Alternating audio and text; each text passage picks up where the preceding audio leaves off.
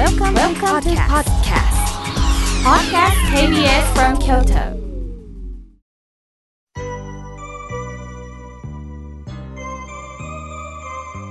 さあここからはたくさんのメッセージをいただきましたので順に紹介させていただきますまずはじめに伏見区の長谷川さんいつも長谷さんの独り言ということでもぎっしりと文字をもう打ち込んでねわざわざ手渡しで KBS 京都まで来てくださっていますそろそろ扇風機を片付ける時期になりました皆さん羽の部分だけ掃除をしないでくださいねモニター部分を外してから外でも良いのです。掃除機をかけてくださいよ。意外なとこにホコリが多く溜まってますよとのことです。ほんとそうですよね。チュッチュッと拭いてしまうんですけども、ほんと機械のね、ところにもホコリが溜まってるんですよね。ずっと夏大活躍した扇風機さん。敬意を込めて私も掃除しなければと思いました。ありがとうございます。さあ続いての方です。おはがきをいただきました。ふみさんありがとうございます。毎週妙慶さんの番組を聞きたくて聞きたくて個人的には頑張ってと言ってます。そして早く起きて待機してますとのことです。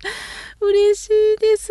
ふみさん、ありがとうございます。もう心があったかくなりました。さあ、続いての方です。さよこさん、ありがとうございます。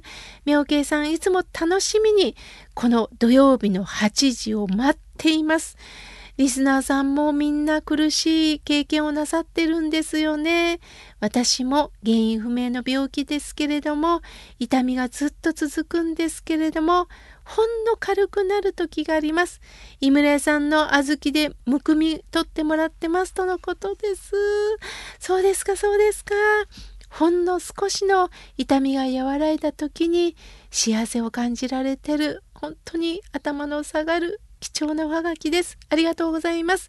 さあ、続いてのお方です。招き猫のシールを貼っていただきまして、えー、ゆうこさん、ありがとうございます。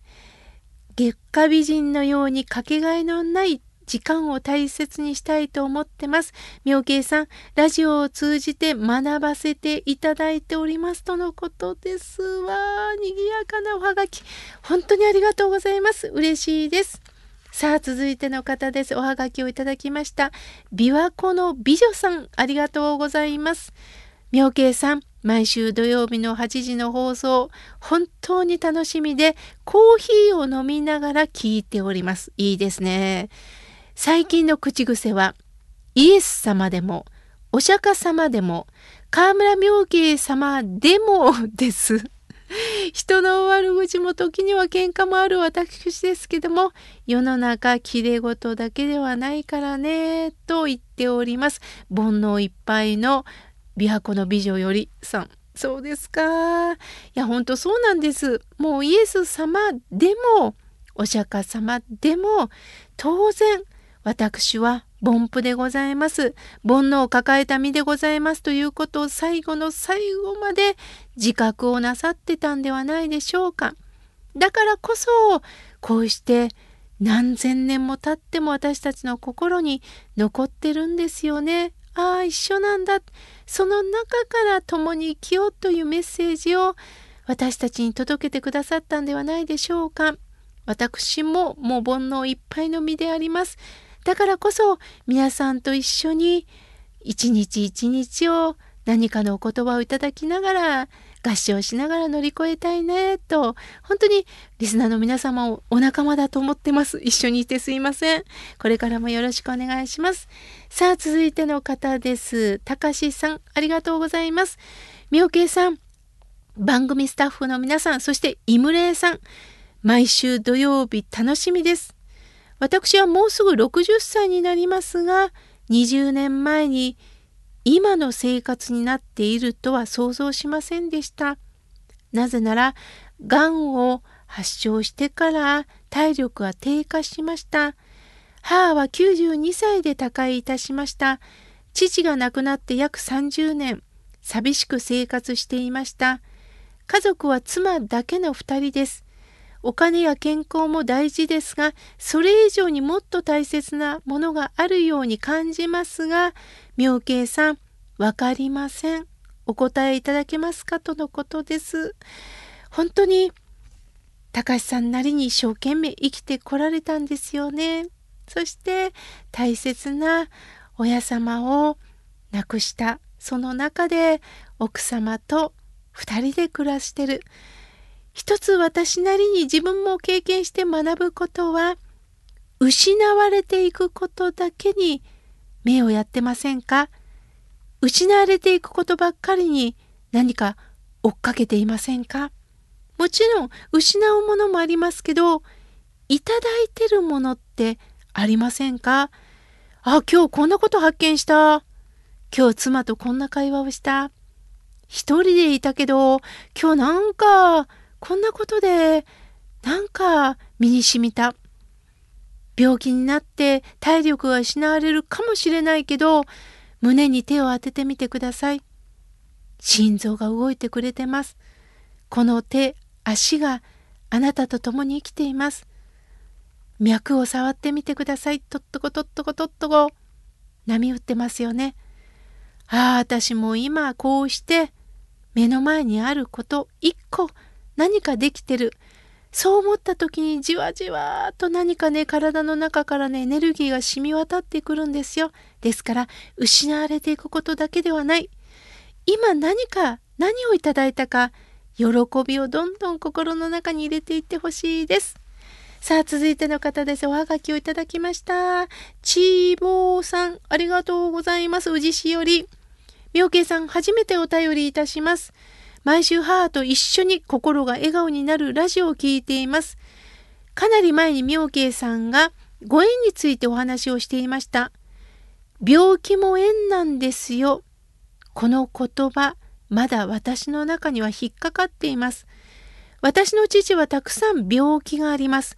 心臓の大きな手術もしました。年を重ねるとともにできないことも増えています。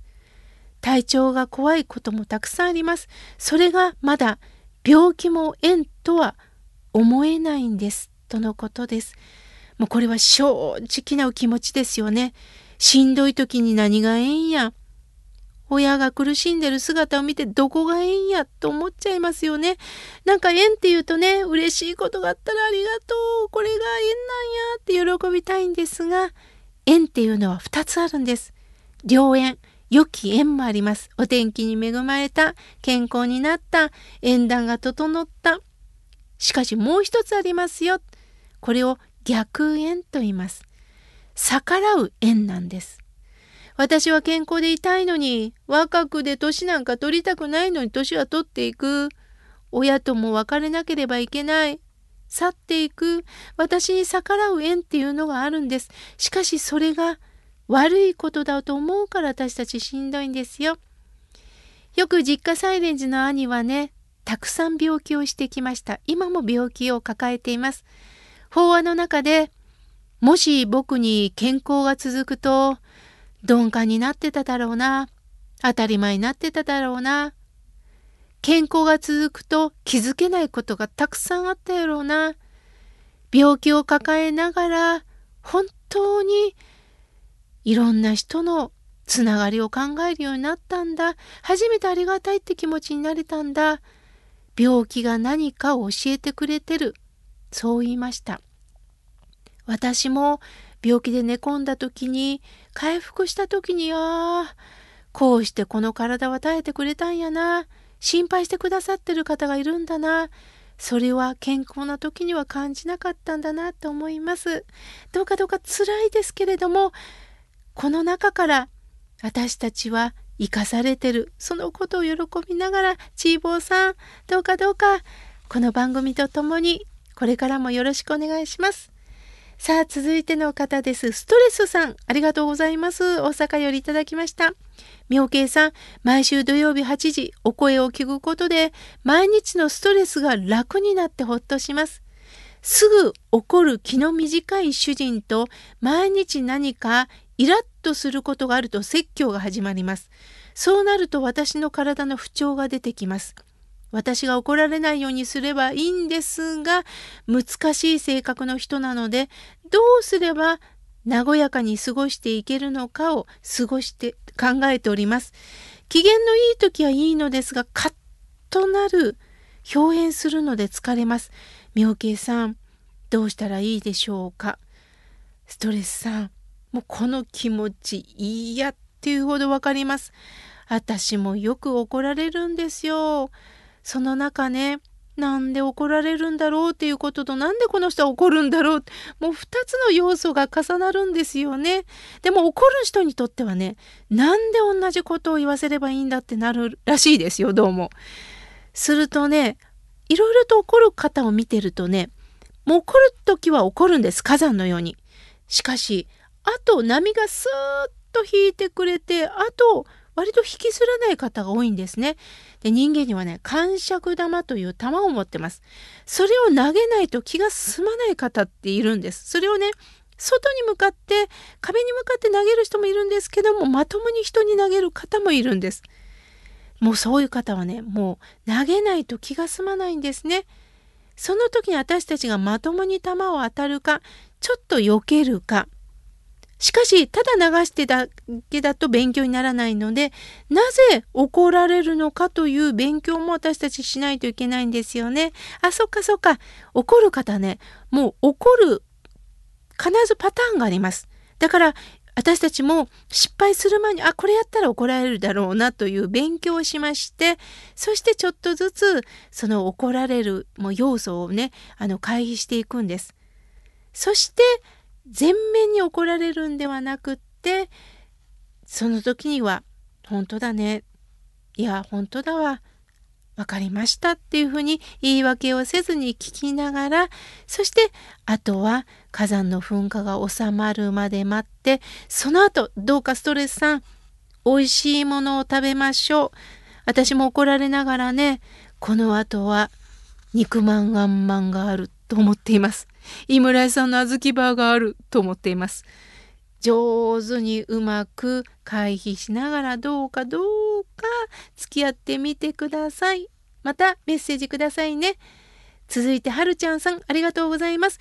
リスナーの皆さんのお便りを聞くことがほっこりするんですよとのことです。共有してくださってるんですね。嬉しいです。まだまだたくさんのメッセージをいただいたんですが、来週紹介させていただきます。